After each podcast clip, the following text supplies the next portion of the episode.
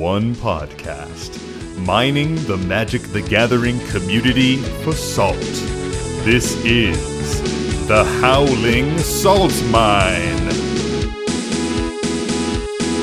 It's the Howling Salt Mine. The Howling Salt Mine. Well, welcome back, everybody, to another episode of the Howling Salt Mine podcast, the podcast where we delve into those salty minds of the Magic the Gathering community. We find the salty stories, the saltiest posts, those salty confessionals that we love. We put them in our mind cart and we bring them right back up to you, our dear, dear prospectors at home. As always, I'm your host, Sam. And I'm here today with my two co-hosts, Mike and Tony. Say hey, guys. What up, what up, what up? Hey, everyone. So before we get started, guys, you know what we got to do? We got to shout out our nice patrons. Shout them out, shout them out. And I'm not saying that these patrons are nice, even though they are nice, but they're nice, if you know what I mean. Like, you hear how I'm saying that with my voice? You know I heard it. I got it. There's a subtlety there. They're at our nice tier. And they are Hephaestus Bolts, Prime Speaker Florian, EF Judge, and Accidental TPK. Thanks for the support, y'all. Beep, beep, beep, beep, beep, beep, beep, beep, beep, beep. Yeah, yeah. Yeah, thank you. You should insert some like trumpety, like some kind of like bullshit there. I'm just gonna insert you doing that. You didn't even let me put on my trumpet sound effects. You did. I thought it was great, man. I feel like it's been a while since the three of us have recorded an episode together. Like, for the listener, it hasn't been a really long time, but for us, it has been like 3 weeks, I feel like. Yeah. And then before that, like another 3 weeks. Yeah. So it's just, it's great. Life is challenging. Yeah. I mostly blame Tony in this like career thing he has. It's fucking that's super lame. Yeah. Jobs are hard. Getting married is hard. It makes scheduling bad. Useless, dude. You're gonna blame this on your wife? Jeez. Wow. Yeah. Not even married a month, right? The old ball and chain, huh, Tony? Holding me back from the podcast. And you heard it correctly, folks. There's a fourth person with us today in the minecart. And today we're joined by Dan, or as they are also known, Moderately Anonymous MTG. What's up, Dan? What's up, everybody? Welcome. How y'all doing? Welcome to the mine. Thank you for having me. I'm very excited to be here. We're glad to have you. You know, keep your arms and legs inside the minecart at all times. And I'll try. Yeah. Huddle up. Huddle up close. I know how much podcast listeners love visual gags, so yeah, they do. I brought my prop cart with me today. Yeah, if they like that one, they're really gonna like this one. Am I right? And I just do nothing. Nice. Well, Dan, thanks for jumping on. If people don't know you, Dan has a fantastic CDH, and you've delved into casual a lot more lately. Channel on Twitch and a channel on YouTube. But really, what originally drew me to Mod Anon was your CDH gameplay back in the day. You had some super spicy brews. I'm a big Pony Pod fan. I think about it often. There's an amount of Pony Pod fans in the world, and you could fit them all on one hand. You are one of them for sure. I appreciate that, though. That's wonderful. Yeah, I love it. I think you had, I forget, you had some Planeswalker in that deck that is just like such a wacky stacks piece. I played a million of them. You're probably talking about 3-mana Gideon. Yeah, 3-mana Gideon. So good. Yes, downticks to give you an emblem that says you can't lose the game as long as you control a Gideon Planeswalker. Amazing. Yeah, that was some Sequeira tech, if y'all know Pedro Sequeira. I don't, but it sounds like I should. If that's the tech that I can expect, yeah, I need to. That deck made me come up with... I remember I was sending it to Mike. It was this birthing pod chain that ended with you having... 2 Sun Titans on board, and the entire point of that was to just recur Gideon very easily every single turn. And I don't think it was good, but I just remember sending Mike like 10 lines and being like, is this anything? And he was like, so you get 2 Sun Titans? And I was like, yeah. No fucking way your opponent can deal with 2 Sun Titans. Yeah. I was like, where does this go? It went from like a mana dork to 2 Sun Titans, and I felt so proud. But it doesn't win the game. It has a lot of bad slots in the deck to make that work. Well, I'll tell you what, Pony Pod doesn't either, so we're one and the same. I love it. Well, Dan, we like to kick off all of our guest episodes with a little quiz, a little exam of sorts, to really make sure you're a certified prospector and that, you know, you're allowed to hold the pickaxe, you're allowed to mine the salt. So, are you going to quiz me about your own show? Oh, God, we fucking should. That'd be wild. We're That'd such a so big awesome. Deal that that's really important. You need to know the background. What did I open episode 1 with?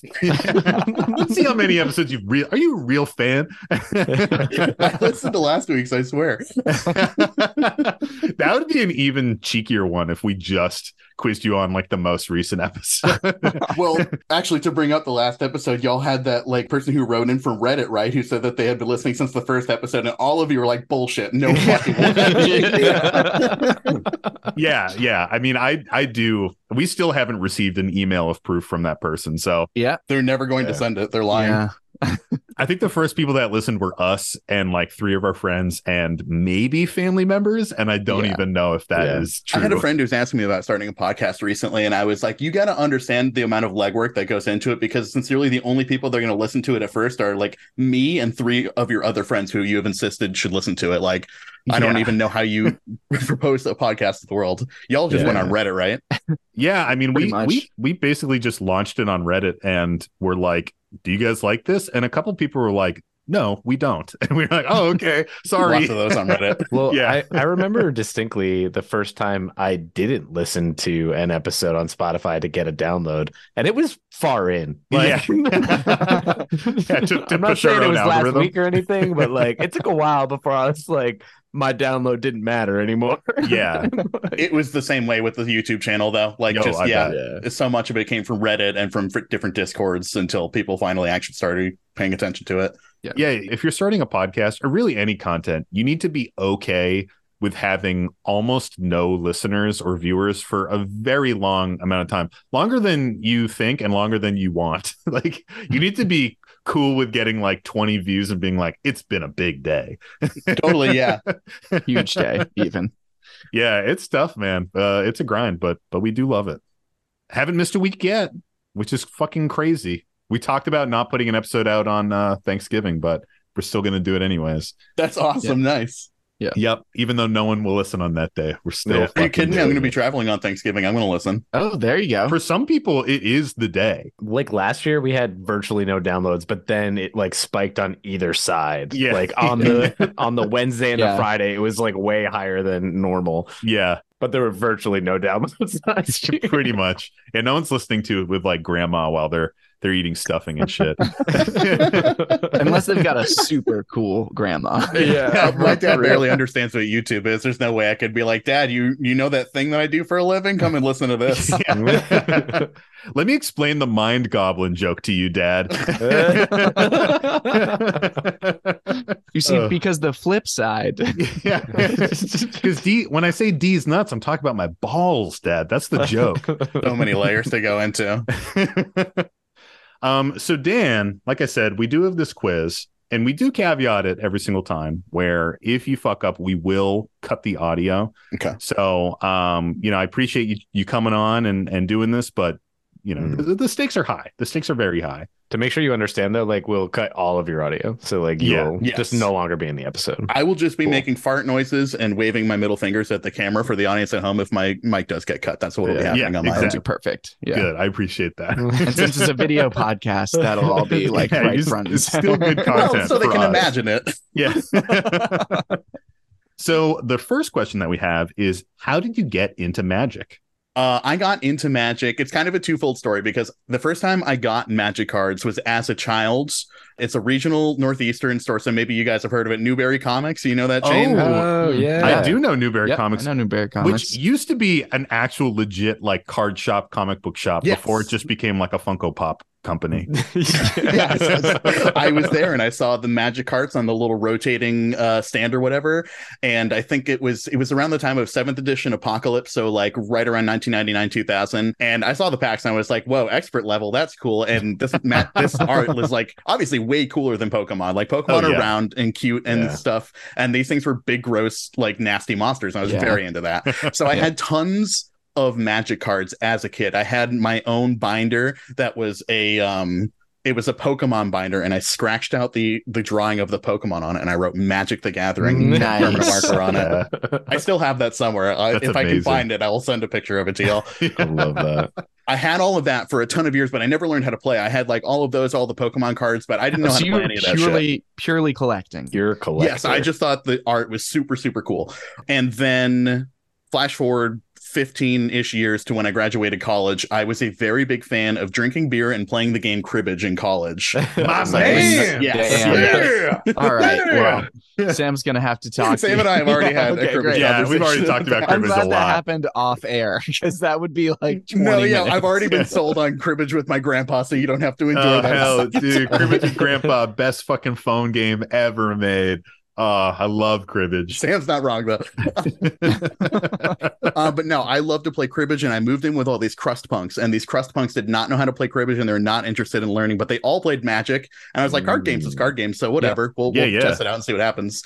And that was it. I was completely hooked on it, like, instantly. Played a lot of, like, just 60-card kitchen table Magic for a long time, but then eventually got into EDH, and wasn't too long after that I started, like, the Instagram account and all that other shit. That's awesome. What was that meta like, out of curiosity? I feel like we talk about our old meta a lot, and so I'm interested in what your meta was like. It was very interesting listening to y'all talk about yours. So the one, like, person who played Magic in our crew was my friend Sasha, who was grinding a lot of Modern at the time. And this is when Liliana of the Veil was, like, at her top. I remember Sasha showing me the playset of Liliana's. She was like, I bought these for $50 a piece. And I was like, I couldn't spend $1 on a rare. That was like, I would never spend $1 on a rare. That was my limit. And I was like, you're insane. Like, $50 for a Magic card? That's so dumb. So Sasha had, like, the battle box, or like it was a Return to Ravnica gift box when they did those. So the three, I don't know if y'all remember those, but yeah, I remember those. Yeah, it's like those, like, the guild colored ones, and they had like a special coin and shit. Yeah, we had one of those, and it was filled with, like, I don't know, like 1,500-ish cards that were, like, bulkish, but all, like, more modern cards. So we were building mostly out of that. I remember my first deck was a Kiln Fiend and Delver of Secrets deck. Nice. Which sounds really impressive, but if you looked at the actual deck list, it had, like, Hypersonic Dragon and Frost Giant, because I was like, well, you need a big monster to win the game. If you don't have a big monster, you won't win. That just doesn't make any sense. Yeah, you do need a big monster. That's fair. That is true. Frost Giant has Ward 2. How do you fuck with that? Yeah. Doomblade pay 2 more, idiot. I remember playing against my roommates, like, red-black vampires and a red-white humans deck. I had a Simic Tron deck. After the first time I played against my friend's modern Tron deck, she absolutely walloped me with, like, a worm coil engine. So I was like, okay, so Tron is obviously cool. I put together a Tron deck and couldn't afford, like, the Sylvan Scryings or whatever. Those were like $5 a pop at the time. So I did, what was it? Reap and Sow, I think, is the card. This is like a common from Darksteel with Entwine. 4 mana to put a land on the battlefield from your library or to destroy a land. For the Entwine is 2, I think. So yeah, I was doing that, and my top end was Simic Sky Swallower and Ulamog's Crusher were the big beefy game enders. That's Annihilator 2, right? Yes, it is. Yeah. Absolutely. How are you going to deal with that? 8 mana, 8/8, Annihilator 2, there's nothing else. Answer. There's no answer. If you wait for me to cast Reap and Sow 3 times, you're fucked. So when did you get into EDH and CDH? The transition to EDH was actually because of the Simic Tron deck in Commander. I think it was Commander 14 with the monocolored Planeswalker decks. Yep. And Duretti Scrap Savant had Worm Coil Engine in it, so I was like, well, I know which one I'm getting. Hell yeah. And yeah, that was my first EDH deck. I remember, like, having a couple of different ones around that same time that my friends were, like, convincing me to start trying. But yeah, once I got into EDH and started going to, like, my local gaming store and stuff like that, I was, like, completely hooked on that. That was, I want to say, yeah, like 2014 to, I didn't get into CDH until like 2018 or 19-ish. When I moved to Philly, I was trying to find a new crew of people to play Magic with, and I found Kai, Fervent Alchemist, on a Facebook group. I love Kai. And he was like, I'm trying to find people to play Pauper and CEDH with. And I was like, well, I don't know what CEDH is, but I have a Rasputin Dreamweaver deck that's real mean with a lot of land destruction, so that'll be fine, I'm sure. Oh, that's awesome. I love it. Well, the second question that we like to ask people is, what makes you salty? I thought about this a lot because there's an easy answer of, like, Warp World, Thieves Auction, Those like 8 to 10 mana red spells, obliteration or maybe or something, the one that like exiles all the lands and shit, like stuff like that. I'm like, I think it's my experiences with them in the past, because if I saw them now, like in my mind instantly, I'm like, no, there's cool ways to play that. But my experience of them has been people play that, they reset the game, and now we have been playing a game that already lasted 2 hours and now is going to last another 2 hours, and all my best cards are gone. Yeah, exactly. But yeah, like I don't know, I don't really feel that way anymore, because if you follow me on Twitter, I was just tweeting about how I wanted to unban Upheaval and Balance in EDH like last week. So like, yeah, it's not tracking. The math doesn't math on that one. I think more so than anything is just like not being able to find a crew of people who identify with your sensibilities about playing Magic. And I think that's probably like the same thing I'm saying for the Upheaval things and things like that, is like there's a very stark difference in the motivations of people who want to play Obliterate and then continue playing the game versus people who are like, I'm going to play Obliterate and then I'm going to do this combo and you're all dead. Yeah, like those are the kinds of people that I like to play with. I like people who are really keen on Magic and who are really tuned into what they're trying to do. I love to play beer and pretzels Magic too. I love to just sit around and shoot the shit and like, you know, do whatever and just play some real derpy Magic sometimes. But usually I like to be very tuned in and invested to what's going on, because Magic, like especially in 4-player, is like, it's such an investment of time. When there's even one person who is like checking their phone and just like every time they look up, they're like, how many cards did you cast? Because I have Rhystic Study. I need trigger count. Yeah, that stuff really, like, I was going to say gets under my skin, but that's kind of extreme too. I don't know. It does bug me though, for sure. Yeah, I like to play with people who are equally as invested in the game as I am. I feel that. It definitely is like, I think calling out that it's a 4-person thing, having any of those people not be engaged is, it's immediately like the car isn't driving right. Like one of your wheels is like just lagging behind. I think that's one of the cool things that like CEDH to some extent just like naturally gets a little bit more, because you kind of can't like half-ass playing CEDH. You just like, it falls apart. It's like super embarrassing. Again, you're just a dick. Everyone's going to hate you. Right. Totally. No, that's honestly like what truly brought me to it though, is like I instantly was like, okay, yeah, everyone's on the same page, and they were like, immediately I was like, people call out their Rhystic Study triggers. I like that. This is cool. Like, people paying attention to their triggers is awesome. Like I was playing some casual Magic with someone recently, or maybe I was editing a casual Magic episode for somebody, and one of those things came up where like it was somebody did some combat damage and two separate triggers went off, and one of them was to draw one card and one of them was to loot, and they just did it all at the same time. And I remember having so many conversations with people at the LGS being like, oh well, technically like these are two separate triggers, so you should draw one first and then loot after if you want to do that, or you can switch it because you're stacking your triggers. And then like they have the other person just being like, who gives a fuck? Like I draw two and I put one away. Exactly. Like, the same thing happened, and I totally get that. Both are valid stances. I'm just on the other end of like, well, technically. I also feel like you can still play a very clean game of Magic, or still have that like focus on the rules, and still be a goober and be drinking beer and like eating pretzels and chilling with your buddies. You know, that's one of my favorite, because I think that's where the most novel Magic comes from, of like people who are really like, I'm going to do some shit you've never seen before because I'm really paying attention to what's going on. Definitely. Yeah. And like those casual games can be super clean. Like when people are like, oh, but I'm more of like a beer and pretzels type. And it's like, okay, but do you mean you want to chill, or do you mean you want to play a very messy and confusing game from a rules perspective? Because that's different to me. Totally. Yeah, for sure. Some people just want to be able to like count to 5 lands and then cast a 5 mana spell, and like that's a nice valid way of playing too. It's not always what I'm looking for though. Yeah, for sure. Yeah, it really depends, because you know, like there are certain spaces for all of these different ways to play Magic for sure, like obviously, but I just prefer that more interactive edge of it. And you even started by saying like what makes you a little salty is just not being able to find people that are like-minded on that. Like, so I feel like that everyone can experience, even if they do want purely the hyper casual stuff. It's like, you still want to find people that also want that to play with. Definitely. It's a hard thing to do, to find a pot of 4 that is like consistent and all of those things, right? Like totally. I find myself fortunate to have that, but it's like, not everybody does. Hence LGSs, like the existence of Friday Night Magic. I think of it a lot like improv comedy almost. Like when you play with four people, you're all like playing in a scene together. You're all trying to like make this narrative happen. And yeah, like if you have one member who is just like, I don't give a shit what's happening. Like I'm so drunk right now. I don't know what the fuck's going on. It's like, yeah, that's fine. And that's funny. But like, it's not necessarily what everyone is trying to do. I mean, you do have four people who like have a common goal, have a common desire, and like are all on the same page. And you're just like buds and you can kind of understand each other. And I think that's specifically what it is, like trying to find people that you really click with, like on a friendship level, who like really get your motivations for wanting to play Magic. That can be obviously pretty difficult, like as difficult as finding good friends in the world. Predisposed, like well-known difficult thing to do. That is true, truly, man. Yeah. Finding good friends, especially when you're an adult. Whew. That's a whole other conversation. Thank God for Magic and hobbies to bring us all together, right? True life. Well, unless you disagree with everyone, then you have to have those weird, awkward conversations with another 30-year-old in a public setting, and it's like, oh, what's going on in my life right now? Yeah, right.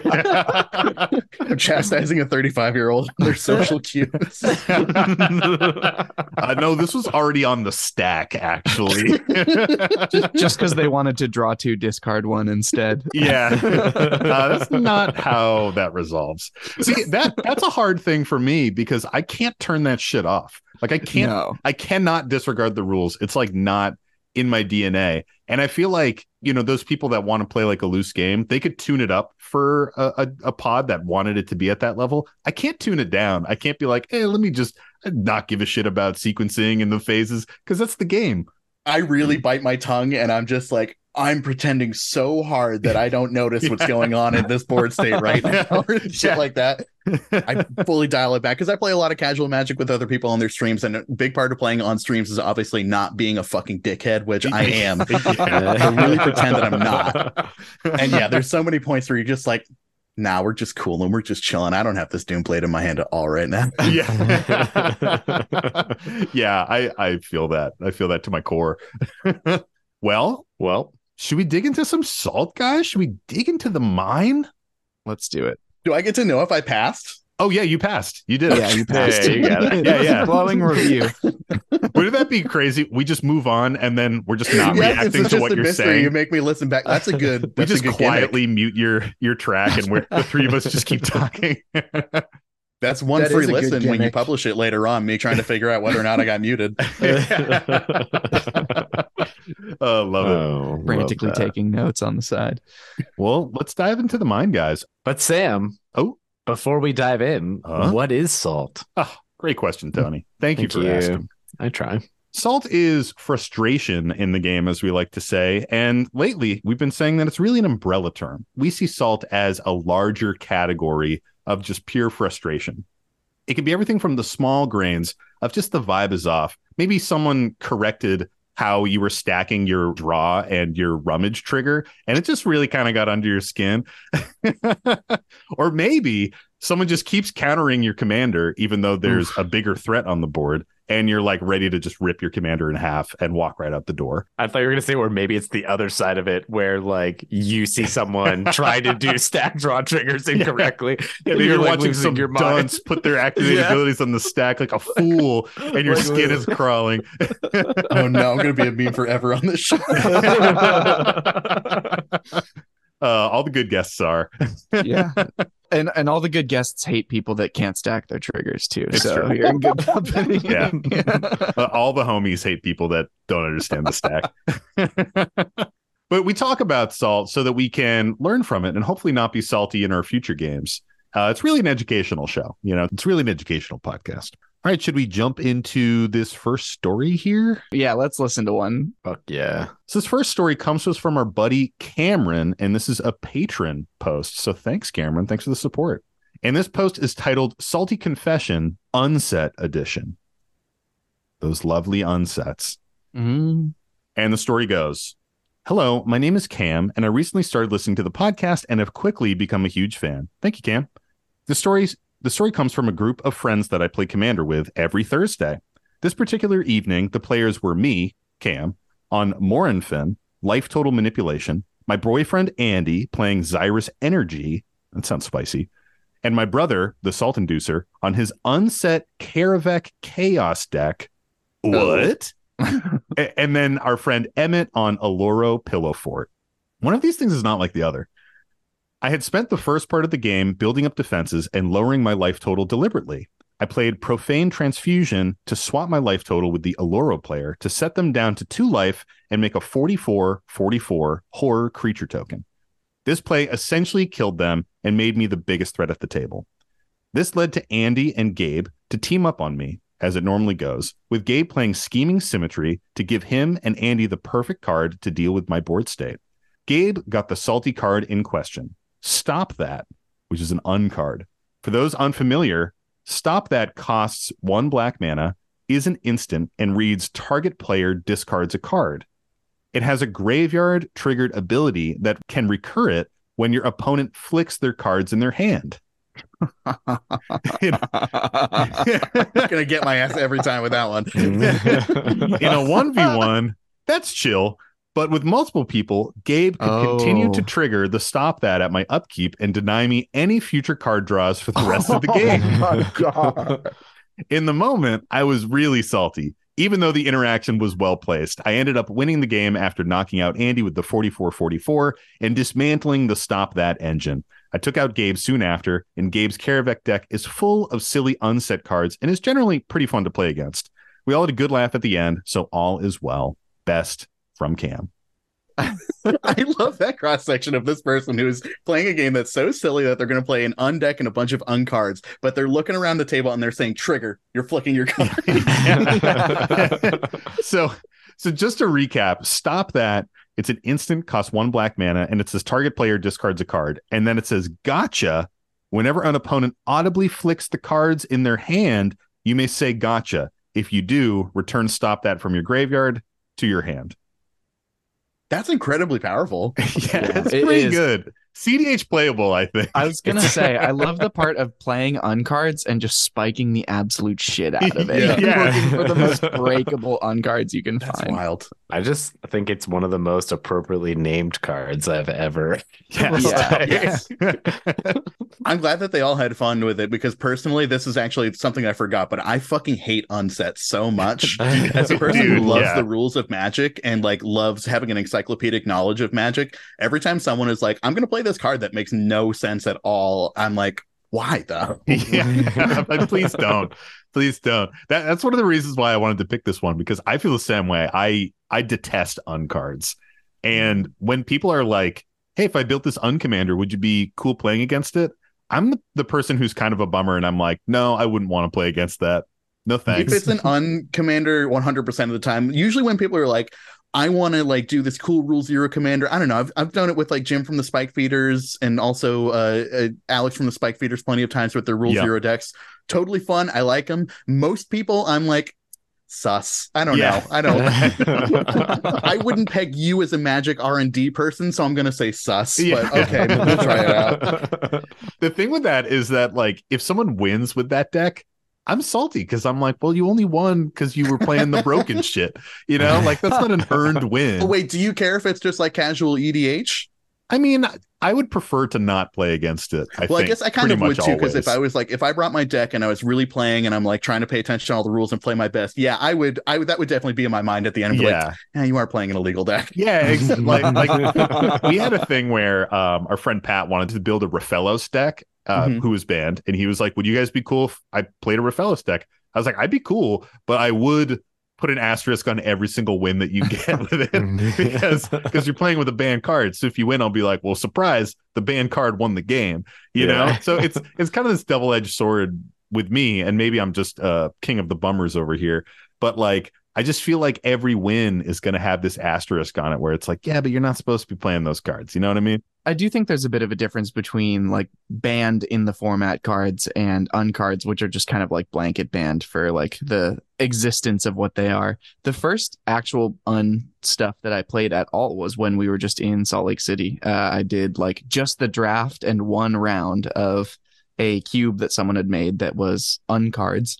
And some of it was really cool. What I did find interesting was that a lot of them were things that could have been like, whenever something enters the battlefield, you do something, or things like that. Like they would take triggers and things that would be a normal part of interaction in a Magic card, and they would just make them be something weird. Yeah. So like when it comes in, if someone's wearing a hat, something happens. It's like, that's a modal thing. That's like a very normal thing, conditional trigger, whatever, but it just has like a goofy condition for it.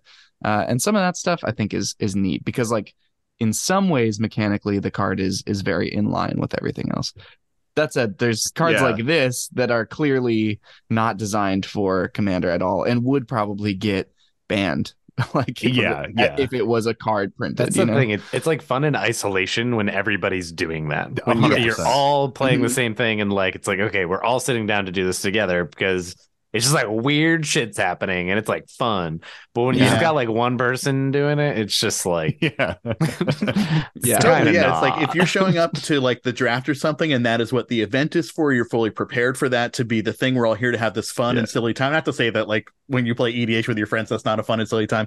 But yeah, it's like, it's a different thing where like, if one person in your EDH crew just shows up in a clown suit and sprays everyone in the face with a little water flower, like we weren't expecting that. But if we coordinated a clown suit day and we all showed up and spray pie contest, that would be fun. That's definitely different. I will say though, I think for me, that's also a barrier to building like an undeck or a rule zero deck. Like there have been times where I've definitely thought about it. I think most EDH players like look at those cards and are like, oh, this could be interesting. Or like, what if I just bent the rules a little bit? You know, there's some definitely really cool rule zero decks out there, but it always is this thing in the back of my mind where it's like, I'm going to invest the time to build that deck, play test it, buy the cards, get the cards, and then bring it to a game night and have people maybe not want to play it. It's like, it's just such an investment for something that may bum me out when people are like, I don't want to play against your weird hat deck. You're wearing 20 hats right now. And I'm like, come on. I always do this. I put all these hats on. You can't not let me play it. You can't deny me with my 20 hat combo. It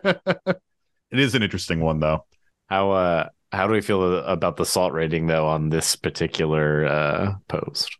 I feel like it's a secret sugar break to me. Dude, this is like very, very low salt, in my opinion. Yeah, the person with the undeck didn't win, and they said that they all had a fun time and like laughed and shook hands or whatever at the end. So yeah, it's true. At the same time, that would be the exact moment where I'd be like, but you're doing stupid bullshit with your uncard. I would be like, I smoke cigarettes again. I'm going to go outside for a few minutes. And just never come back. Yeah. I do think that the ending is crucial, because if this person established a stop that control lock on the game and then won, that would be an entirely different experience. That would be miserable. Yeah. Although also kind of impressive with single targeted discard. Sure. Again, just so powerful that gotcha mechanic's too good. Instant speed, single target discard. And instant speed back to hand. That's the part that's fucking blowing my mind. Like that doesn't even use the stack. Yeah, exactly. That's like a morph effect. Like it just goes back. The art on this card is pretty sick as well. Yeah. I do think people should look it up. It's done up with the graphic where it looks like it's been scuffed a whole bunch from maybe somebody flicking it a bunch. From somebody fucking flicking the card. Yeah. So I do dig it. I dig the design. I dig it a lot, actually. Should we rule zero unban this card in our pod, Sam? It seems pretty good. Yeah, I'll play it against you. It's only a common. It's only 15 cents. Yeah, easy. That's great. Easy pickup. Well, shall we saunter over to another story, y'all? Let's saunter away. Let's do it. All right, That looks like more of a jaunt, Dan. You can't see what I was doing with my legs. I was hitting the gritty. Okay, fair. You're hitting the gritty? Wow, he's literally hitting the gritty on Howling Salt, my podcast. All right, this next one comes to us from someone named Sam, and it's not me, I swear. And this is a submission through our lovely website, if people don't know it, howlingsaltmine.com or thehowlingsaltmine.com. We're inconsistent with the use of the, so we might as well do the same thing with our website. And the post is titled, Does This Count as a Spite Pact? Yes. Tony, could you leave the chat? I'm just predicting. I'm pretty sure it's going to be a yes. And the story goes, I recently had a game of webcam CDH where my Pact of Negation caused one player to angrily disconnect. For context, I was going first on Timna Krom, second in rotation was Najeela, and fourth in rotation was Rogsilas, and the third seat was irrelevant. As we like to say, get fucked, third player. Yeah. Really fourth player, but I mean, they called out that case, the fourth person is a little bit relevant. So. This, I think it's just so happens here that player four is sitting in the third seat. I think that's still the fourth player, though. It is, yeah. I had a turn one fish, and the Najeela player had a Samut. So we... Samut? How do we say Samut? That? That's Samut? What I say. Had a Samut. So Samut. We both had already drawn a few cards by the time it got to the Rogsai turn two. The Rogsai player starts playing out Thoracle Consultation, and with Consult on the stack, the rest of the table starts to discuss. I had a Pact of Negation and an Offer You Can't Refuse in my hand and one blue untapped mana. The Najeela player tells me that they have something, but it won't work unless I can put something on the stack first. I assumed that the Rogsai player wasn't just going to raw dog the combo into two blue decks that both drew a bunch of cards, so I played my pact thinking it was going to get countered. Priority goes around, and the Rogsai player has nothing. And as they are last in priority order, I can't back out of my pact, and I cannot pay for it, and I die on my turn. Wait, they didn't have offer? No, they did, but they passed priority on their pact. Oh, right. You would have to hold. Oh, yeah. Brutal. After that, the Najeela player then proceeds to win with zero interaction from the rest of the table. The Rogsai was mostly quiet for the rest of the game, and when they did talk, they were clearly frustrated. The instant the Najeela player had won, the Rogsai player left the game and disconnected from the Discord. So what do y'all think? Was this a spite pact that merits the salt, or just an unfortunate bad read on my part? It's hard. I just want to know what they thought. What did they have that like they could interact with, but something had to be on the stack? What did the Najeela player have? Mindbreak Trap, right? Well, maybe? It would have had to be Flusterstorm or something, because just putting one spell on the stack isn't going to do it. Because Mindbreak looks for one person casting three spells. Oh, yeah. It's not Mindbreak's just three. It's not Storm. Was there a rock at the beginning of that turn or anything in the description? There's nothing said in the story that we received, but there could be. It wouldn't matter anyway. Yeah, it wouldn't matter anyway. I feel like putting the offer is just a safe move. I mean, maybe it felt sort of like, well, let me just pitch this pact, because it's going to get countered anyways. Yeah. That's the move I would have made too. I don't know. I don't think that the Rogsai player is unjustified. I'm very curious as to what the Najeela player had and was doing. I feel like the Najeela player was doing, as we like to call it, a very expert speech play, and was basically like, oh yeah, I got something. Put something on the stack, I think so too, dude. Because they just disappeared at the end of the story. Yeah. They said they had something, and then they were absent for a middle part, and then they come back in and won. Yeah, it's like they just didn't put anything on the stack. They were like, oh yeah, I have something. Just put something on the stack. And then they passed. So in CDH, that is actually something that can kind of make me like salty, is when people are not communicating enough about what they're trying to do. Like, I've been in that Rogsai player's pants plenty of times, and the same for the Najeela player. Like, I've definitely been in both of those situations where I've been in like, well, I wish that y'all had talked a little bit more about this, because this person didn't have to just win. Like, I don't know. I disagree with Rogsai just going in on it with nothing to back it up either. I don't know. There's a lot of questionable parts to this. Well, yeah. It does feel like a bold move to just be like, yeah, I'll just use the pact. Like, when you know you can't pay for it. Yeah. Like, yeah, it's a bold move to just slap that down. That's where that player has to be like, Najeela player, tell me what you have. Because that's not an illegal action. That's a request. Right. The Najeela player can say no to that. But like, and then you have to offer. There's no way I'm going to put that pact on the stack that I can't pay for if I don't know what's going to happen. Yeah.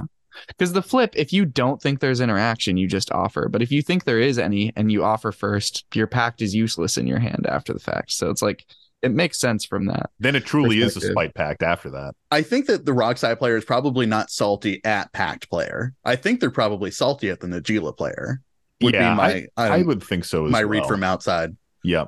And I don't think that this counts as a spite pact by any means. I mean, I think... No. You thought something much different was going to happen. Yeah. You didn't intend to do that. Pay for your pact. Did you spite yourself? Like... Yeah, this wasn't like a... Like, fuck you so much, I'm going to kill myself too with this pact. And we're maybe both it was. They lose. Didn't say yes or no to that part, I guess. Yeah, that's true. That's true. I do think this is one of those situations in the game where the amount of hidden information makes this socially awkward also. Yeah. Like, if at the very end of the game you reveal, okay, I had offer, I thought I could counter it. Like if you all talk through that and then Najeela player hangs out and is like, oh, well, I had this deflecting swat, so I thought I could help out if there was a counter war or something. Yeah. Like, there's a moment where perfect information comes down and everyone's like, okay, yeah, you all made sensible plays. That's a lot less salty. But as soon as someone... Like, we talk about this all the time. As soon as someone makes a play that looks just super fucking questionable, it's pretty painful. And someone spite playing, in theory, like just chucking out a pact, definitely is going to look like that no matter what, unless you have that post-game discussion. I think it's important to definitely, like, one reason that keeps me from being salty from a lot of situations in Magic playing is that I tend to come to any situation where I give my opponent the benefit of the doubt. Like, I don't play with a lot of, like, distinctly bad players, so like if someone makes a play that I would deem like questionable or super sus, like my first thought is always they know what they're doing and I don't. Like, they know what's in their hand, they know what's on top of their library, they know the lines that they're playing towards, and I'm doing my own thing over here. So like I'm going to trust for the most part that people know what they're doing, and I think that's an important part to not getting salty, especially in these scenarios where it's like, what the fuck just happened? But like, like you said, like it's really great to have those situations where you can sit down with everyone after and be like, what was in your hand, Najeela player? I gotta know. Because I'd be dying. I'd be screaming the whole fucking time we were playing that game anyway. I mean, like, Najeela player, show me that fucking hand. What's in it? I think the Najeela player is the true villain here. I don't think they had shit. I think they were like, I don't think they did either. I think they were the best player, though. Yeah, definitely. They got the dub, so it seems like they're like, you counter it, and I will just 100%. Yeah, they Jedi mind tricked you, and then they activated Najeela and won the game. Like, doesn't get any simpler than that. Exactly. You want to use your interaction. Also, like, I mean, the Najeela player probably was also expecting something to get baited out, and then was like, I'll counter that. You totally know? But like you said, a deflecting swat or something like that, that's really only effective against that counterspell that's being used to protect the consult. But hey, you'll never know. And I think that's a problem with online play too, especially because when people do get salty, they can just be like, fuck it, I'm out. Whereas a real life game in person, you know, they at least have to pack up their stuff and you can be like, wait, let's talk about it. It's not just a click of the button. Even if they do go outside for an angry cigarette, they're going to come back and you can be like, hey, what happened in that last game? Yeah, exactly. Exactly. Yeah, they can't just like teleport out instantly and you're left confused. Yeah.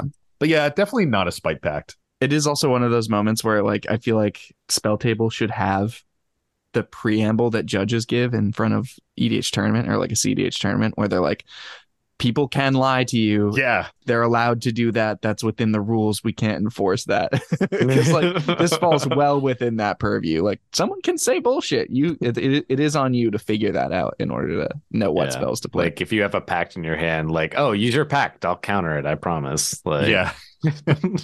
I mean, that's the thing I immediately thought of is that this is legal but frowned upon. Like, no one likes to be lied to. Yeah. And like, extremely a great move to do if you're playing with random people online. If you're playing with like a dedicated play group, they're going to be like, you lied last week, and you know you're not going to do that much.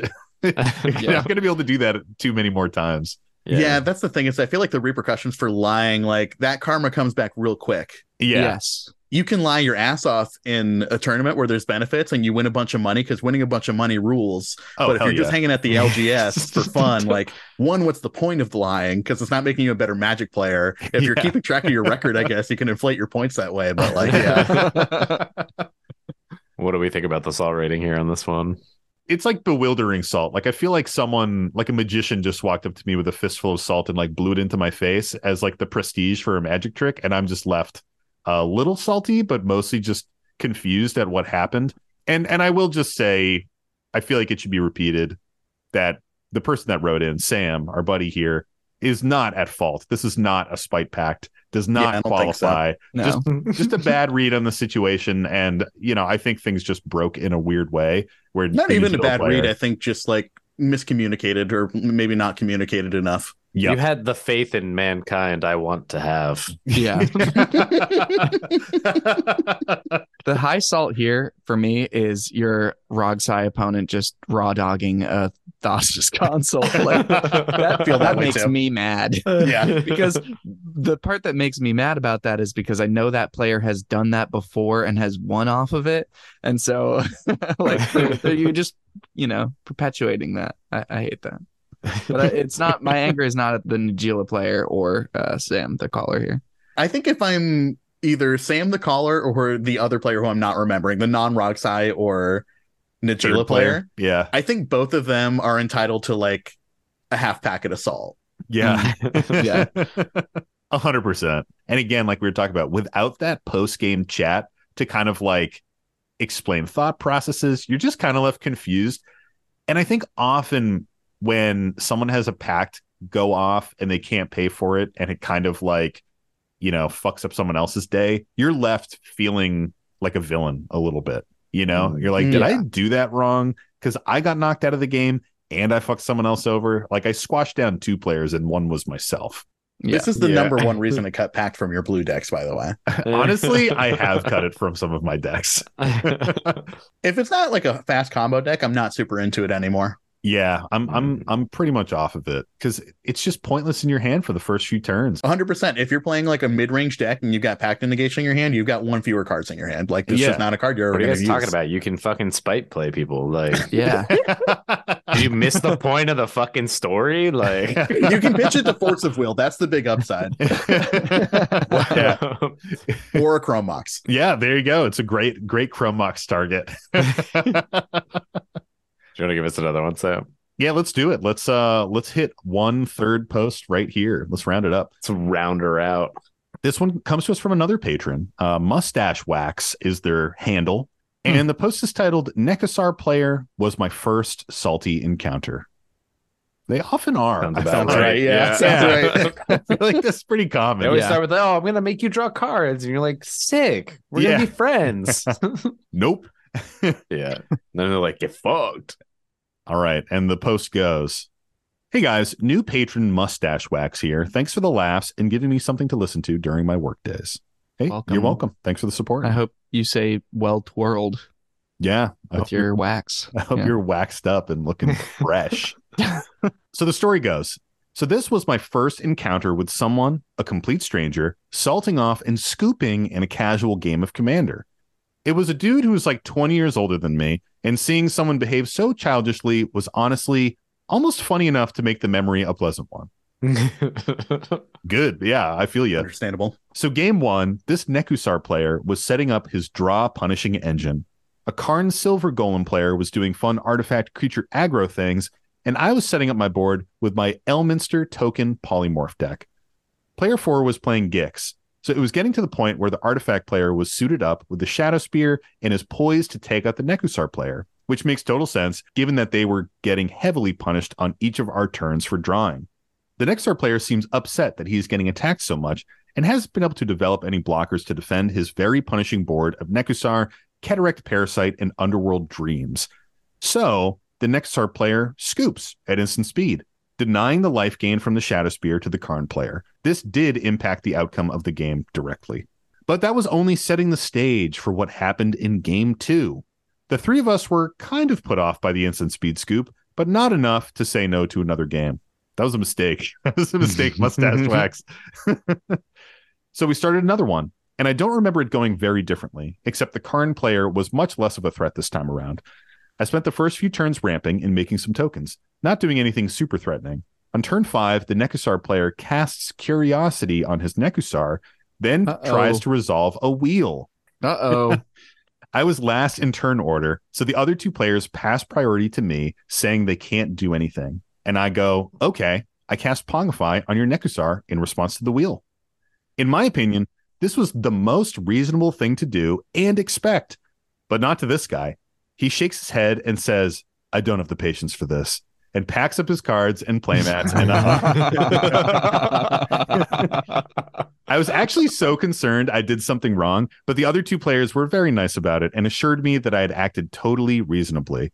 I'd read about things like this happening on the subreddit so many times that, in hindsight, I can't believe that I thought I did anything wrong, but it was just so jarring to see someone react so badly to a play that didn't even kill them, just stopped them from winning on the spot. Hopefully this wasn't too long-winded. It wasn't. If you guys feel free to read it, feel free to paraphrase. Nah, I didn't. Cheers from New York, Mustache Wax. I have a quick question for Sam before we delve into this. Would you have felt differently about paraphrasing had they written that first? Probably not. No, because how do you paraphrase it unless you read it first, right? You would have had to like read it and then like go back and like... Sometimes for guest episodes, I do read through some of the stories to make sure we got like, you know, some good like conversation starters going. But I rarely paraphrase. Even the really, really long ones, I do read them in their entirety. Nice. Okay, good. Sometimes I will paraphrase them if they like say something kind of whack in there. Mm. Anyways. This is kind of like a classic Scooper to me, but I specifically the line, I don't have the patience for this. It is such a good one, such a frustrated adult line. I think that clearly ties in so hard with the thing they started out with, which was this person was like at least 20 years older than them. This person is at the end of the rope in a way that you cannot fucking imagine, listener. Yeah. Yeah. This person has had such a dog shit week in life. You cannot imagine that. Yes, this is the last thing holding them on is this fucking Nekusar wheel, and your Pongify is it. I'm out of here. Yeah. I'm not trying to justify the Nekusar player at all, but I understand where they're coming from. Yeah, exactly. I think we've all been like this deep in, you know, the sadness of the week where you're like, man, a little magic will cheer me up. And then you're like, fuck, I'm just kidding. Fucking crushed at every turn. This game fucking sucks. Yeah. How did things get worse? I did not think things were going to get worse. But no, I think the caller had the right idea of just like, you recognize that this is an absurd scenario. Oh, yeah. 100%. What can you do but laugh? Because that's just funny. Also, like casting removal when there's a wheel on the stack with a Nekusar out is always the right move. Yeah, that is like it's the only move. Yeah, like, exactly. You do it. Yeah, there also doesn't even need to be a Nekusar out or a Curiosity in order for removing something before a wheel goes off to be a reasonable thing. Like sometimes you're just ditching your hand, but then there's two more reasons that you want to be casting it in this game. Yeah. So definitely the right thing to do. Yeah, that's even more reason. You're totally right because it's like I'm gonna lose this thing, so I might as well fucking use it at a minimum. Like Pongify something. Might as well. Yeah. And then let alone like what are you supposed to like Pongify your own dork or something? Be like you know, there's a Nekusar over there, but threat assessment tells me I should get rid of my own shit. Yeah, right? I'll Pongify this other thing and we'll all just lose. How about that? Yeah, that sounds great. Unless you look up at this person and you know really see the light starting to leave their eyes and you realize that they need a dub just to like make it through the week. Then I think it's okay to flub your Pongify or just hold it, you know? Even then, they shouldn't be playing Nekusar. That's not the way to make that happen. I think, caller, you made the right decision 100% of the time. You always Pongify there. Why wouldn't you? It doesn't make any sense not to. You just play your cards. I don't know. I said that thing that I said earlier about, you know, biting my tongue, holding back spells sometimes, but like, and in casual each session, if this person has already preemptively scooped in a different game, at that point, I might even just lean in and just be my petty little butthole self and just be like, oh, I'm going to target you just a little bit. Here's this Pongify. Enjoy that. Yeah, I definitely agree. I mean, I don't know. Nekusar is a tough deck. I feel like if you are bringing Nekusar to the table, you need to understand that you're bringing with that deck, like just the most notoriety a commander can have. Like there's a handful of commanders that if you mention it, people are like, yeah, that deck probably sucks. Yeah. It's Narset. It's like all those classic ones that everybody's fucking made a billion of them. Yeah. It seems like this person is maybe used to like playing in the sort of meta where people aren't really interested in playing a lot of interaction in that form. They're like Wrath of God or nothing pretty much, or like Cyclonic Rift or nothing pretty much. Yeah. So yeah, when you come up to a player and they're like, oh no, I've got a Pongify for sure. What are you talking about? Yeah, no, 1 minute interaction all the time.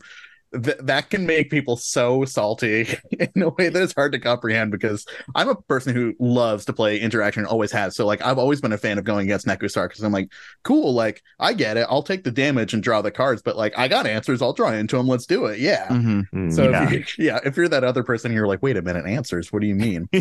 I'm supposed to draw 27 cards. I'm supposed to steamroll you guys right now. For real.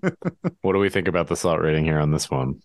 I mean, the Nekusar player was maxed out on salt, right? Like, totally, yes. Like, that person is a living... Have you played the latest Resident Evil Village? No. I think, yeah, my wife played it. Is that the one with the big lady? Instead of zombies, they're more like fungus spores. Yes, it was the big sexy vampire lady. Yeah. So now they're more like fungus spore monsters instead of traditional zombies. If that Nekusar player was that made out of salt, for sure. Yeah. Mm. I mean, they're a zombie wizard of salt. Yes. I feel like I was going to reference Stardew Valley again when you're like fishing and you hit max on the rod when you're casting your line out. Like, that's this player right now. He just hit like max salt. And then he got the fish on the first try, and it was like, perfect. You get that little message. It's like, yeah, dude is fucking salty. That is how it's defined right there. I love it, man. I love that kind of salt. I do want to just shout out the other two players who are absolute like champs. Like, whenever, sometimes we have these stories where, you know, somebody feels like they did something wrong, or like a salty thing happens at the table, and you see these like heroes at the table who hang out and they're like, no, it's all good. You did the right move, and like comfort that player. I love to see that shit. I love that stuff. Yeah, play more games with them. I think it's natural in the Pongify player's shoes to be like, oh, like this person was very upset. Like maybe I don't get something. Yeah. Yeah. 100%. It doesn't take a hero to gang up against a Nekusar deck, but you like to see it. And they say that a hero. Let's go.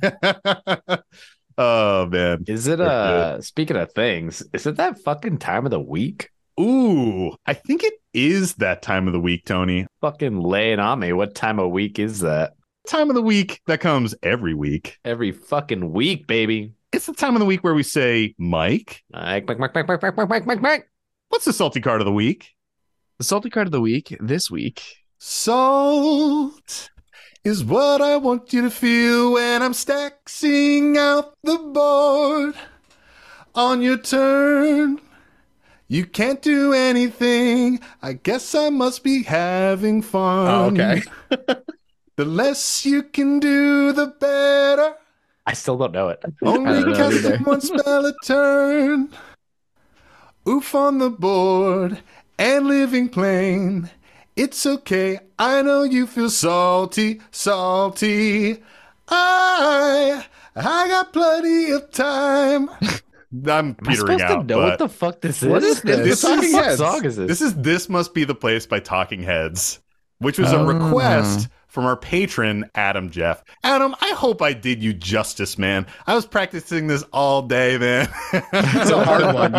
You did a valiant job, because that is a difficult vocal line to try to hit with all of those weird made up magic words. Did he provide the lyrics? Or I'm also is this just your homage to the fucking Marath Discord? Like, I fucking wrote that shit, man. Yeah. Makes more sense now. There's just so much Marath in there that I was like, this has to be. You deserve a larger cut of the profits from this episode than the other two hosts. Well, thank you. Well, I appreciate that. That was, like we said, This Is the Place by Talking Heads. And there's a lot of lyrics in there about like how you have plenty of time. I kind of petered out, and there's a lot of like pauses, but I petered out before I even got to the line where I talk about how I see the light leave your eyes. So, did you rewrite the whole song? No, I took it from the beginning to like the first like minute and a half. So you did like verse chorus. Yeah, verse chorus. With maybe a pre-chorus in there. Like what all karaoke should be. One verse, one chorus, done. True. I thought that it was a much weirder way to describe it, the way Sam did, where he just said a minute and a half, and I was like, that could be anything. It could just be the intro. Is that all instrumental break? I don't know. Yeah, there's just like 30 seconds of instrumental break, because I've been listening to the song all fucking day. So anyways, Mike, what is the salty card of the week? Well, thanks, Sam. The salty card of the week this week is Gaia's Cradle. Ooh. Very interesting. Very interesting. I get it. It is a land. It's a legendary land, in fact. Ooh. Tap, add green to your mana pool for each creature you control. So, yeah. Sam, how do you feel about Gaia's Cradle? It doesn't make me salty. I do think it's one of those cards that, like, if I saw it in a very casual table, I would kind of be like, what are you doing, man? You know, it's not like one of those cards that you put it in a deck and it's immediately a super powerful deck, but it is extremely expensive. And because of that, I think that garners some salt, because it's sort of like, I don't know. And it's one of those signpost cards as well. That's sort of is like a Mana Crypt or something like that. It's like an indicator of higher power, but not explicitly bringing higher power just by having it in a deck. I think situationally it gets me kind of salty. I love to play it in CDH. Yep. But I could see why it's on the list, but it is a little surprising. Tony? Yeah, it feels it's like untouchable expensive, you know? Yeah. It's like over $1,000 or something, I think. Like, I think it's just $800 right now from what I see. Just $800. A mere $800. Just $800. Yeah. It's like, I think that is probably what generates the bulk of the salt for this card. Wizards is never going to print it again. It's just there, and it's like fucking expensive. Mm-hmm. And like the reason Sam is like, I'll just play in CDH and I don't care is because we just proxy in CDH. And yeah, so baby. It's like, it just, which is like chill. It's like totally fine. But I feel like that is the difference. And I totally agree that if I see it in somebody's casual deck and they don't own it, I'm kind of like, I feel like for me, I don't know why. It's just like it makes me saltier there probably. But yeah. In general, I think it's all around the cost of this card, not even really the effect of what it do. Mm. Yeah. What it do, Yugi. Yeah. Yeah, what it fucking do, Yugi. What it fucking do. Dan, what do you think? So in my play group, like when I was just hanging out at the LGS, I was the first person in the LGS to get a Gaia's Cradle. So I first got a gold border one, and that was got some of the hairy eyebrows from people. They're like, that's not quite real. I don't know how to feel about it. This was also like back in like 2014 and 2015 when proxies were not as unfrowned upon as they are now. Yeah. And then actually getting a cradle, like there was more legitimacy, I think, to running it in the deck. But yeah, like we said, like the price disparity of it and like the accessibility issue is a huge thing. So like I was the only one who had a Gaia's Cradle, and I totally understood that like when you play your free Black Lotus, like everyone is well within the rights to be like, boo, fuck you suck. Yeah. It's just like I totally get it. Like I had the spare money to get it and I wanted it, so like, you know, that's my right to own a Gaia's Cradle if I wanted to. This is also, I'm thinking back when it was like $200, like I bought a gold border one for like $40 and then the black border one was like $200. So when you said 800 right now, I was like, oh, maybe I feel differently. I don't know. It's a huge fucking amount of money. I like that. I don't know, everyone is entitled to spend whatever they want on their Magic cards, but yeah, like if you're playing it with a bunch of people who don't play Gaia's Cradles, like you're lopsiding your deck to a certain degree, I would suspect. Like you said, it's like it's an indicator of a higher power deck. It's not necessarily a translation of higher power, but they're not so far apart from each other. It's also one of those cards that I feel like garners a lot of salt, like we're saying, because of the price and the exclusivity. But it's also one of those things that like I almost don't even want to run it in casual decks, because I feel like if I drop a Gaia's Cradle, I have become like a big target on the board, you know what I mean? Yeah. Like, yeah. And the mana I'm getting from that probably isn't translating to enough value to help me like get through that position. Like sometimes you drop a card in a four-way commander game and like you're like, okay, this is going to make me a threat, but this is also like my combo piece and I'm going to pop off and I'm going to win. And Gaia's Cradle can be a combo piece, but in like a casual game, usually it's just getting you a shit ton of mana, but other people are going to see it as a bigger flex, a more problematic card, and I would hazard a guess that you'll probably get unfairly targeted for it. So it's almost like, is the benefit even there to play it? For sure. There's also the effect of like land destruction is so frowned upon that like there's I don't know. I would always play Ghost Quarter and like Strip Mine because Strip Mine was cheaper than Wasteland traditionally. I don't know if that's still true, but I would always play a copy of both of those in my casual decks when I first started playing, because like it wasn't necessarily Gaia's Cradle, but you know, people run powerful lands and things like that. Yeah. But I don't know. I felt like I was mostly the one doing it. I don't know that a lot of other people were really keen on it. So I feel like you can really go unpunished for running the Gaia's Cradle and that aspect of it, and makes you like a much higher target in that regard of like, well, the only recourse I have against you making an 8-drop every turn is punching you until you're dead. Yeah, I think that's a really good point. Like a lot of these other salty cards, it's like, okay, well, at the end of the day, you can counter it. You know, you can deal with it in some way, or you can remove it, whatever it is. This is like the things that hit this are super narrow and much less likely to be played in an environment. So I actually recently had a Wasteland on the battlefield and somebody had a Sarah's Sanctum, but I didn't want to pop it because it felt bad to do that, even though it was definitely the correct move to like get rid of this ultra powerful land. It's not great in 4-player when you're strip mining yourself to like take resources away from someone else. Yeah. I got yelled at a bunch on Twitter recently because of the card from Wilds of Eldraine that's I said strictly an upgrade to Generous Gift, the one that gives you a 1/1 instead of a 3/3. Yeah. Oh, yeah, yeah. So casual Twitter shit all over me for that. And they're like, you are out of your fucking mind. This doesn't hit lands. And I was like, well, like if your opponent has a Gaia's Cradle, you know what they're going to do in response to you targeting with that? They're going to tap it and then spend the mana on a big thing. Like even like targeted removal like that, like doesn't always necessarily translate to you like getting rid of those problems, especially with lands, because for the most part, you know, just tap them in response and use your mana. Or if it gets around to that person's turn, they draw their thing. Like you probably already tapped it and cast an 8-drop. Yeah, and there's so few lands that really warrant that kind of response that it. I feel like when you're deck building, you're like, does this go in? You know, Ghost Quarter starts to feel pretty bad when you have like a high color deck and stuff like that, and you need those pips. So it is like a tough choice. I think a lot of people are on like just always run Ghost Quarter or at least one kind of thing like that. But there are some situations where I still choose not to. I don't think it's really worth it anymore. Yeah. Yeah. I do think like running a Beast Within or a Generous Gift, something that can hit a land. I think Beast Within can hit a land. Ooh. Yeah, Beast Within can hit a land. Okay, nice. Cut myself doubt. We're positive. We know what's going on. I'm going to turn the volume up on it. Nice, even better. I think that is warranted. Mike, does this make you feel salty?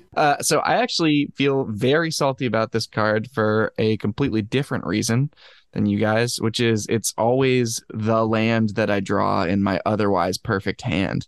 And it doesn't produce any mana for me. Yeah, it's coaster as we call it. Yep. So that's the other big reason that I have a lot of salt about this. And I'm only playing it on a proxy. I can't imagine like rolling up to my game store, I just dropped $800 on a land, and then I draw it, and it does literally nothing. Yeah. Let me tell you, as a person who has done that, does feel like you feel like a fucking idiot being like, "Here's my Japanese Gaia's Cradle that makes 0 mana." I wish it was a forest. That's the turn. That's pretty awful. But I don't know. I think this is one of those cards that I think helps me make the pitch for CDH to people. It's like these cards exist. They do cool stuff. They do cool broken things, and they're way too expensive. So you should be comfortable being able to play with these cool, interesting game pieces without needing to like sell your car. You know, you sell your used car in order to get this. So that's generous, Mike. Your car isn't worth that much. My car is literally not worth a Gaia's Cradle right now. Maybe a gold border one.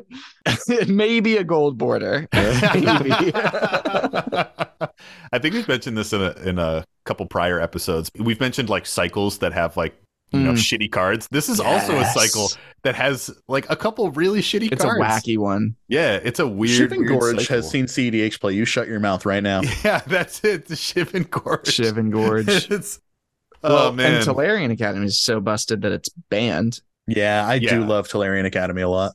What is the black one, though? The black one is total horseshit, isn't it? So the total horseshit one is the red one, which is the Shiv and Gorge. No, that we've already discussed that that's a CDH win con. That's good. It deals 1 damage to each opponent. It doesn't even make red mana, which I think is fucking wild. But neither does Gaia's Cradle. Makes 0 mana. Well, yeah, exactly. It makes 0 mana. Win. But it can. I think it's Phyrexian Tower is the black one. That's also from Urza's Saga, but that's an uncommon. Isn't there a rare one? Maybe there isn't. Shiv and Gorge could be a win con. Yeah, you got to blink it with Wargorger Dragon a bunch of times.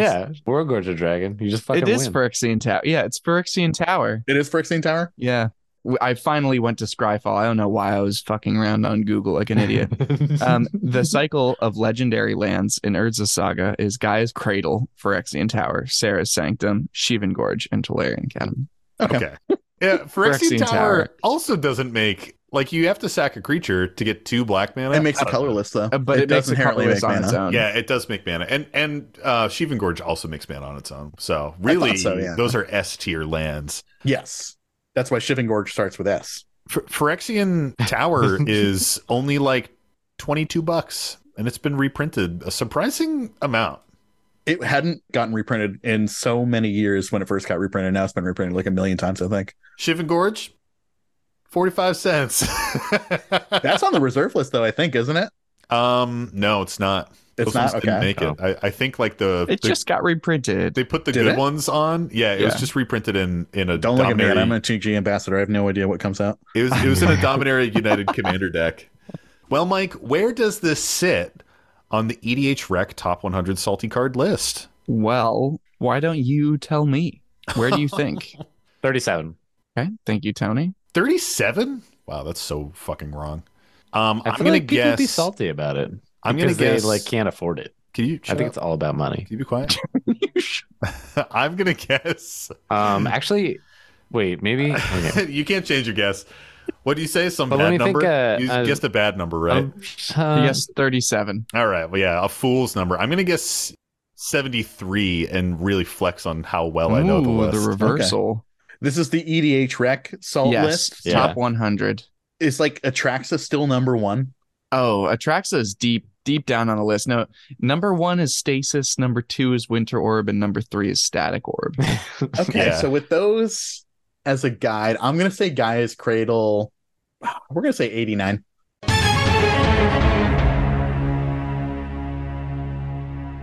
Tony actually gets it. Get fucked, Sam. Get fucked. On the dot? No, not on the dot. It's 30. It's 31. It's 31? Yeah, bitch. Wow, bitch. That's super high. Fucking suck it. For a land, it doesn't even do anything. Yes. Yeah. It's 31. We already discussed how it doesn't make mana. Let's see. The only land. That's the ridiculous. Only land higher than it. Do you guys want to guess the only land higher than it? We have covered it on the show, so it's not mine. Totally. Yeah, Strip Mine Wasteland. Caracas isn't legal. Caracas isn't legal. I don't even know, dude. I don't remember anything. And it's also, I'll give you a hint, it does cost more money than Gaia's Cradle as well. It costs more money? Oh, Tabernacle? Yeah, Tabernacle. I was playing against the Tabernacle at Pendlevale. I forget that's even a land, man. Like, yeah. It's not. It doesn't make mana. It's barely a land. It barely qualifies. Yeah. There is one other interesting thing about this that I want to call out, which is that 6% of decks in EDH Rec have a Gaia's Cradle. Oh, wow. Wow. So... What that says, people are brewing CEDH these days, you know? Like, is there not everybody slapping it in their fucking casual deck? No way. Well, the thing is, it is in the stock high cost mana base package in Moxfield for any deck that has green in it. So if people are just building a deck and then like pulling in that stock list and they have green in it, they're going to get a Gaia's Cradle in their list. So I think because of that, it probably does skew like every green deck in CDH has a Gaia's Cradle in it. I'm sure there's one out there that's like cute, and they're like, hey, we don't need that or a soul ring. I can't think of any. Me neither. Well, that wraps it up for the salty card of the week. Thanks for playing. Thanks, Mike. That was a lovely salty card, and thank you, Dan, for coming on and hopping on this show with us. Thank you. Yeah, this was so much fun. Thank you so much for having me. This was a great time. So if people want more of that Moderately Anonymous MTG content, where can they find you? The best place to find me right now is on YouTube.com, if you've ever heard of that. Moderately Anonymous MTG is the YouTube channel. I know that is very many syllables, but I promise you that you can type it in. Google will help you out. Normally, you can also find me on Twitch, but I'm on a bit of a hiatus during the month that we're recording this, which is November. A little peek behind the curtains for the listeners there. Next month in December, you can probably find me on twitch.tv again. Same name, Moderately Anonymous MTG, and usually live there every Wednesday and Saturday, but that schedule remains to be seen. But yeah, keep your eyes peeled there. If you want to follow me on the socials, because I'm real funny and cute, you can find me on Twitter. You can find me on Instagram, kind of. I'm technically there, but I don't post a lot. And I think I'm also on Blue Sky. Oh, yeah. Wow. You are our first Blue Sky plug. I saw that in my apps the other day and I was like, what goes on in here? Oh, it's just like all content creators talking to each other. Yeah, sometimes I get a notification for it and I'm like, what is this? Like, I should probably post something there. That's how everyone feels. I feel like it's all just content creators being like, I should post here more often. 100%. It's everyone doing the content rounds over and over again. It's like Twitter's toilet. It really is. It unfortunately is. Also, if you guys haven't yet, follow Dan on Moxfield, because Dan's one hell of a brewer and we didn't really talk about it, but Dan was one of the people that turned me on to $50 brews and really trying to like crack those open, which is something that we've talked about on the show a lot in the past. So go check it out. Got some really cool lists on there. Yeah, thank you. I appreciate that. Yeah, I brew all sorts of different, like casual and CDH, and there's some other constructed decks and things like that on there as well. So yeah, hit me up on Moxfield, same name all over the place. Well, thanks again, Dan. And thank you to all of our lovely patrons that have tuned in, especially our Salt Packet Plus tier patrons. And I'll shout them out right now. Rothbox, Bobo Fett, Sam Power Gamer, Clearbrook, and Captain Cross. Thanks for supporting us, guys. We really appreciate it. Beep, beep, beep, beep, beep, beep. And of course, thank you to all the prospectors who tune in every week to the Howling Saltmine podcast. If you want more Howling Saltmine in your life, check out our Patreon. In addition to the lovely shout-outs that we do in our show, we also have bonus weekly content in the form of our stray grains, which are all the tangents that don't make it into the final cut of the show. You can hear us talk about our beers and putting mayonnaise in your hair in one from this episode. You don't want to miss that. Yeah, you don't. And we also have our monthly show, Extra Salt, that comes out where we kind of break away from our typical content and do some more of that classic Magic content, talking about cards that we love, doing deck techs, doing Q&As and shit like that. Hop in the Discord. It's a good time. And if you want to check out some of our higher tiers, I will send you tokens every month. And at the higher ones, I will even draw you custom tokens at your request every single month and send them to you. You can have little drawings from me. They're really cool. Check out our Instagram. We've been posting them and shit like that. If you have a salty story that you want featured on a future episode of The Howling Salt Mine, send it to us. Send it to our Gmail at thehowlingsaltmine@gmail.com. You can also submit it on our website that I mentioned earlier in the episode, howlingsaltmine.com or thehowlingsaltmine.com, or DM it to us on any social media. All of the roads lead to Rome, and we will get that, put it in our queue, and talk about it eventually. Also, if you haven't yet, another way to support the show is to buy our merchandise. Oh, did you think I was going to talk about giving a 5-star review on Spotify? Nope. I'm talking about merchandise. Our Bonfire store, we got shirts on there. We also sell custom dragon sleeves with the Howling Salt Mine logo on it. But also, if you want to give us a 5-star review in your favorite podcast app of choice, that is appreciated, and it does help us stick out in the algorithm, and people can find us in the wild. Lastly, we got to shout them out every single week. Our amazing podcast artist, JD Burnett, for gifting us our beautiful podcast art. If you're ever in Asheville, North Carolina, hit him up and get a tattoo. He's a really cool guy. 10,000 subscribers are bust. Hell yeah. On our way. Going to get those tattoos. Right, Mike? Mike is enthusiastically nodding. You can't see it at home. He's jumping up. He's jumping for joy. Oh, my God. Oh, my God. Mike, be careful. He told me in private he's going to get it as a chest tattoo to just cover his whole chest. So we might need to boost up the funds for it because it's going to be a big piece for him. But wow. Yeah. Going to have to trim the hirsute for that. Yeah. I mean, multiple sessions. Yeah. We should probably start that at a much lower subscriber count. So by the time we hit our goal, you'll be doing the final session. Yeah. Good point. Yeah. Good point. Yeah. Okay. Sounds good. Well, one more time, Dan, thanks again for joining us in the Howling Salt Mine today. It was a pleasure. Dude. Thank you all as well. Peace be with you and also with you. Nomini patria filiae spiritus sancti. Your spirit. And as always, folks, stay salty and don't forget to draw an additional card during your draw step. It's the Howling Salt Mine.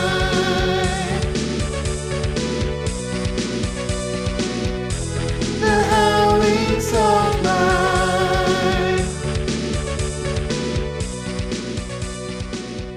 Fucking laying on me. What time of week is that?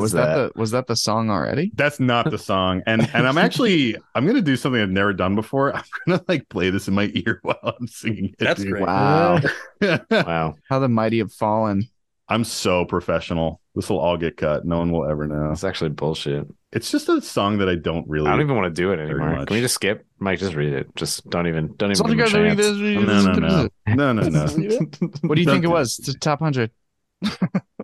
62. Nice. Winning. That's not nice. What am I saying? Close enough. Pretty close. Just give me a second. Oh my God. Man, in front of a guest. This is ridiculous. This is so funny. The anticipation is killing me right now. I'm literally on the edge of my seat. I can't wait to see what the fuck is about to happen. Well, it's kind of it better be fucking good now. He's he's getting into it. They're never gonna give you up. What the fuck are you bopping? I don't know. It's gonna look a little bit like it. I think I got it. Okay, Tony. Yeah, so Phyrexian Tower, or what is it again? Phyrexian Tower? Sorry, I heard you and then immediately forgot. You can tell.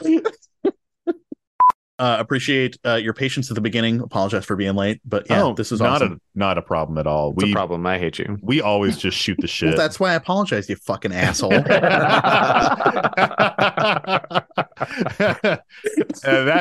a good blooper. That's great. Especially one where you insulted Tony. That's A tier. And sometimes we talk about butts and nuts. That does not need to be in the episode, Sam. Well, too bad, Mike. I'm so glad that both of your co-hosts were like, excuse me. Well, Tony gave an excuse me in a supportive way, and Mike gives it in an unsupportive way. It's kind of the dynamic that we have here. Yeah, well, it's if I lean in hard enough, I know it either becomes a blooper, is a funny bit, or gets edited out. Do not lean into the butts and nuts. That's how you get pregnant. Yeah, I am not. Yeah, that's how you get pink eye. Well, shall we jump into our first story here? Yes. Broke Tony. Got him. Zinger. See, my goal is to reference the bit enough where then it has to stay in. And then in the notes later on, when Mike is editing it, he says, can we cut this? And then a few lines later, he says, oh, no, we keep referencing it. It can't be cut. And I'm like, yes. All right, Sam. Yeah, let's listen to one.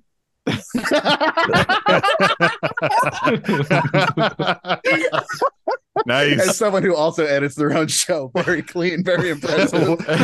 What a clean and professional take. Very professional. Oh man. All right. Well, let's jump into this first one.